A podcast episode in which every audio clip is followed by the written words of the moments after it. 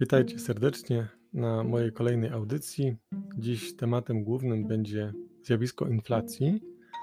Jednak zanim rozpoczniemy omawianie tej, tego ekonomicznego zjawiska, niekorzystnego dla naszej gospodarki, chciałbym podziękować Kamilowi, Sandrze, Alicji, Kubie oraz Magdzie za to, że udzielili mi cennych wskazówek, które nasunęły im się po odsłuchaniu mojej, mojej audycji.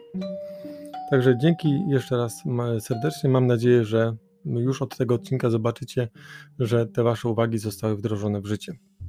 Zachęcam oczywiście wszystkich także do udzielania mi jakichś wskazówek, czy Wam się to podoba, y, czy coś należałoby tam zmienić.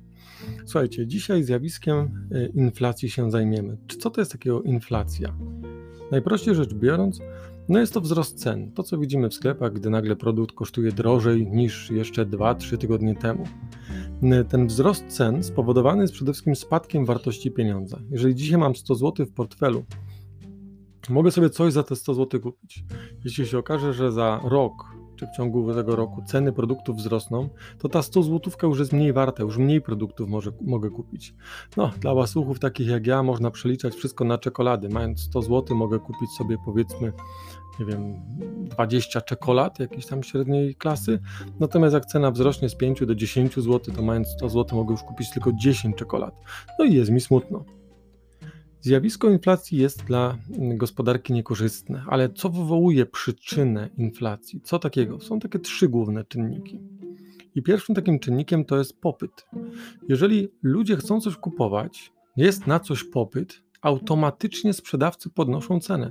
Zobaczcie, jak bardzo wzrosły ceny laptopów, tabletów, wszystkich innych urządzeń, które drukarek na przykład, które będą wykorzystywane w nauczaniu zdalnym, gdy dowiedzieliśmy się, że jeszcze, jeszcze przez tą okres jesieni i początku zimy, aż do 17 stycznia będziemy na kwarantannie i w związku z tym w nauczaniu zdalnym będziemy potrzebowali lepszego, sprawniejszego sprzętu. Ten sam laptop, który potrafił kosztować 1,5 tysiąca, teraz kosztuje 2,700 jako promocyjna cena, bo jest na niego popyt. E, gdy dopytywałem się, w, będąc w sieci jednej, no nie będę robić kryptoreklamy, e, sprzedawcy dopytywałem się a propos tego, czy mają duży ruch, czy mały. On mówi, od momentu, kiedy zamknięto galerie handlowe, gdzie nie można było chodzić do galerii, to oni mieli natłok ludzi, bo ten punkt sprzedaży nie mieścił się w galeriach i ludzie przychodzili, no bo jakoś chcieli się też z domu wyrwać, a w związku z tym obroty były bardzo duże. Więc przyczyną inflacji jest popyt. No ale oprócz tego przyczyną inflacji są rosnące koszty. No wyobraźmy sobie, że firma, nie wiem, KGHM ma produkować jakieś wyroby, na przykład no, z miedzi e, i musi sięgać do głębiej leżących źródeł tego e, pierwiastka, no to koszty związane z produkcją są droższe, a w związku z tym produkt ostatecznie też będzie droższy. To się przełoży na koszty surowców, e, gdzie miedź jest używana i te produkty, gdzie wykorzystują miedź w swojej budowie, no też będą automatycznie droższe.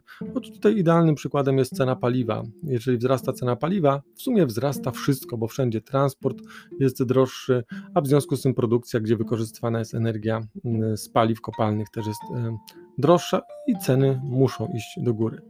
Oczywiście czasem te ceny idą niewspółmiernie do wzrostu cen na przykład tego paliwa, ale właśnie od tego też jest państwo, żeby ingerować czasem w tą gospodarkę i ją odpowiednio chłodzić. Trzecią przyczyną inflacji to jest tak zwana inflacja monetarna. No to w sytuacji, gdyby państwo nadrukowało za dużo pieniądza, to znaczy do systemu bankowego wpłynęłoby na tyle dużo gotówki, albo państwo nie kontrolowałoby systemu bankowego, że banki udzielałyby na lewo i prawo kredytów wszystkim, nawet tym, którzy nie są zdolni do spłacania, no to y, automatycznie ludzie mając więcej pieniędzy w portfelu, robią częściej zakupy. Sprzedawca widząc, że wszystko schodzi jak świeże bułeczki i musi co chwilę domawiać towar, mówi, no skoro zapłacili tyle, to może zapłacą jeszcze więcej.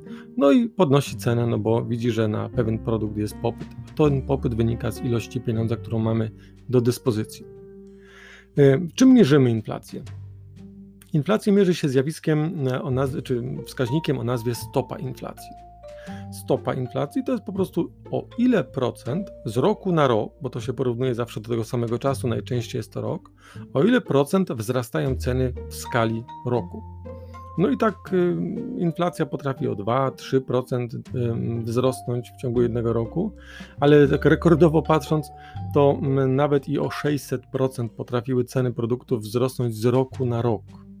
600%, 6 razy bardziej. Czyli na przykład, nie wiem, drożdżówka kosztowała 1 stycznia złotówkę, a za chwilę, za rok, dokładnie 1 stycznia, no złotówka kosztuje 6, y, drożdżówka kosztuje 6 zł. No to tak duży wzrost cen oj spowoduje mocne zachwiania w gospodarce.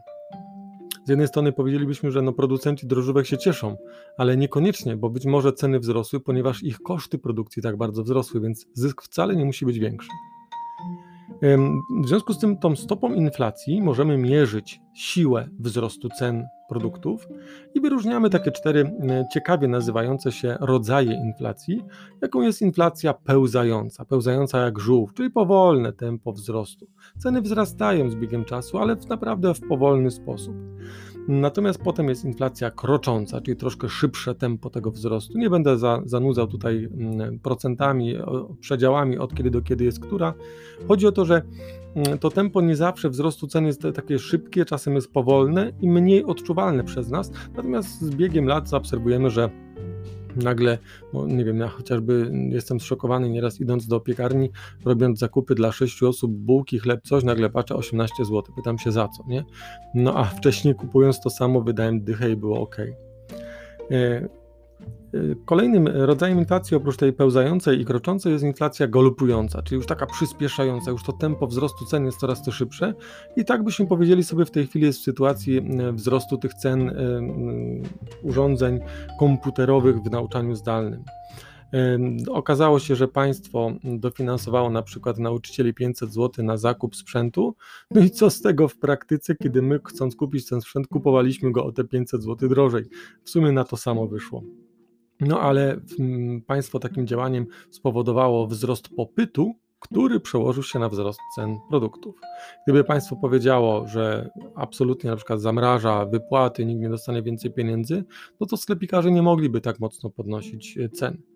Nie można się im dziwić, no oni zrobią zarobkowo, tak? Y, z drugiej strony, kogo na coś nie stać, może nie kupować. W takiej twardej y, gospodarce niech każdy robi sobie, radzi sobie sam, tak by to wyglądało. Natomiast państwo, no wiadomo, też dba o swoich obywateli i tą funkcję protekcjonalną też spełnia. No dobrze, przejdźmy teraz dalej do kolejnego zagadnienia związanego z inflacją. Słuchajcie, są to skutki inflacji co powoduje ta inflacja? No bo no, czasem się przejmujemy, martwimy o jakieś rzeczy, ale co wywoła inflacja? Jaki skutek to wywoła? No przede wszystkim to, że pieniądz stanie się mniej wartościowy. Wiecie, no gdyby tak tempo wzrostu cen było bardzo wysokie, to za chwilę by się okazało, że tak jak no, pamiętam na zajęciach kiedyś uczniowie z obsługi urządzeń biurowych, e, jeden z uczniów y, zalaminował 10 zł bawiliśmy się w laminowanie.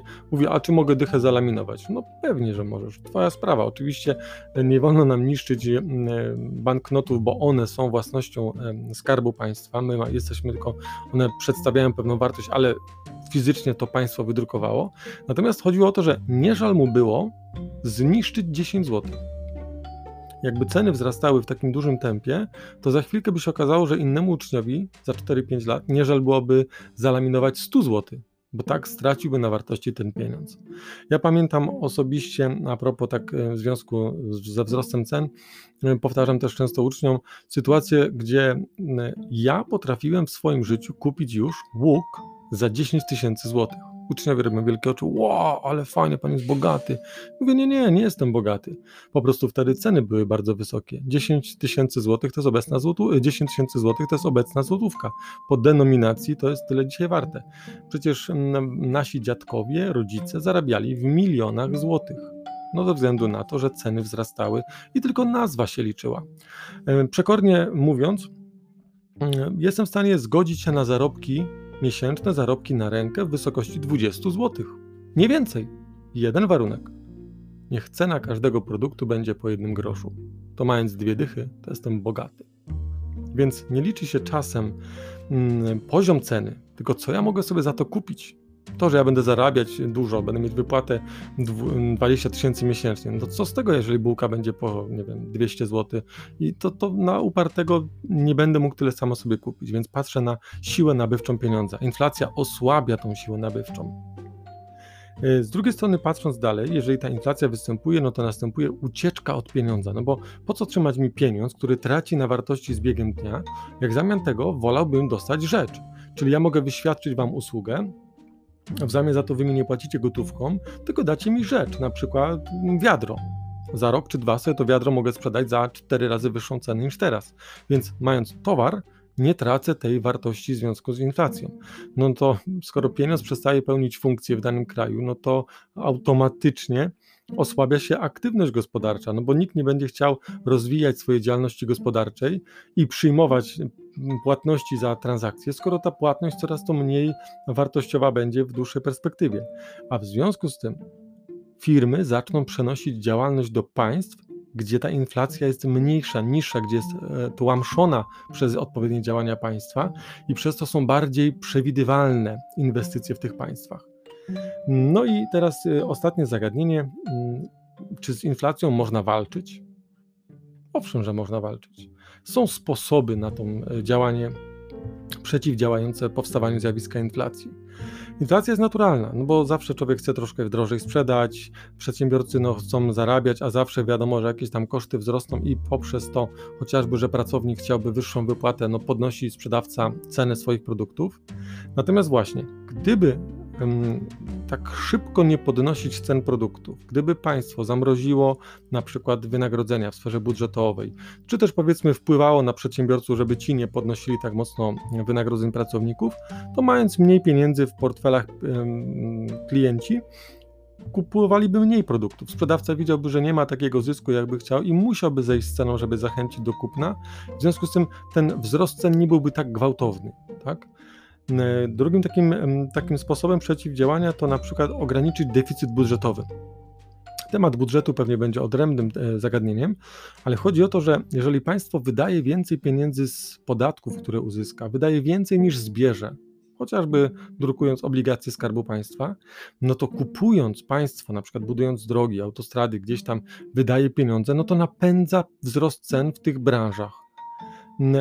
Jeżeli państwo ograniczy wydatki budżetowe, automatycznie zmniejszy się popyt i poprzez to ceny nie będą tak mocno wzrastać. Więc państwo może swoimi wydatkami budżetowymi sterować tempem wzrostu cen.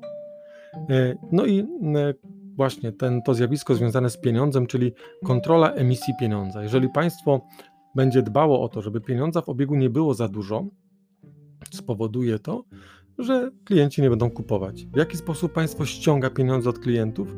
No chociażby w ten sposób, że drukuje te obligacje, w zamian za to e, klienci e, dają do państwa pieniądze, w zamian dostają obligacje, którą państwo zobowiązuje się oddać im po jakimś tam czasie. Więc państwo ściąga nadmiar gotówki z rynku. Oczywiście oddaje państwo to z odsetkami. Na tyle obligacje Skarbu Państwa są atrakcyjne, że ludzie ustawiają się często w kolejki. Narodowy Bank Polski często przez PKO Bank Polski te obligacje sprzedaje, no bo to jest pewny pieniądz, bo zawsze wiadomo, że państwo nie, no, państwo ma 312 tysięcy mm, kilometrów kwadratowych, więc nawet gdybyśmy mieli problem, no państwo odda nam pieniądze, które od nas pożyczyło nawet w formie ziemi, więc jest to bezpieczna inwestycja, a w ten sposób zabierając pieniądze nam, klientom z portfeli, no powoduje, że nie kupujemy.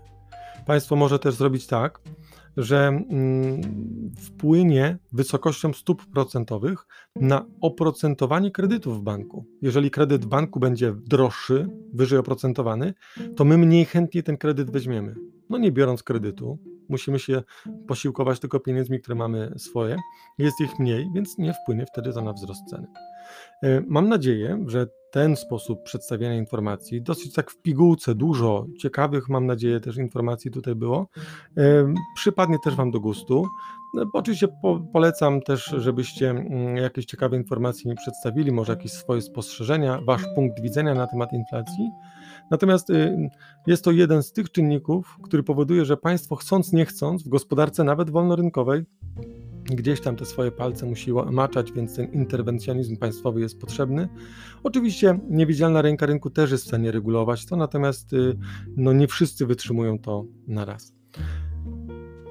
Do usłyszenia następnym razem.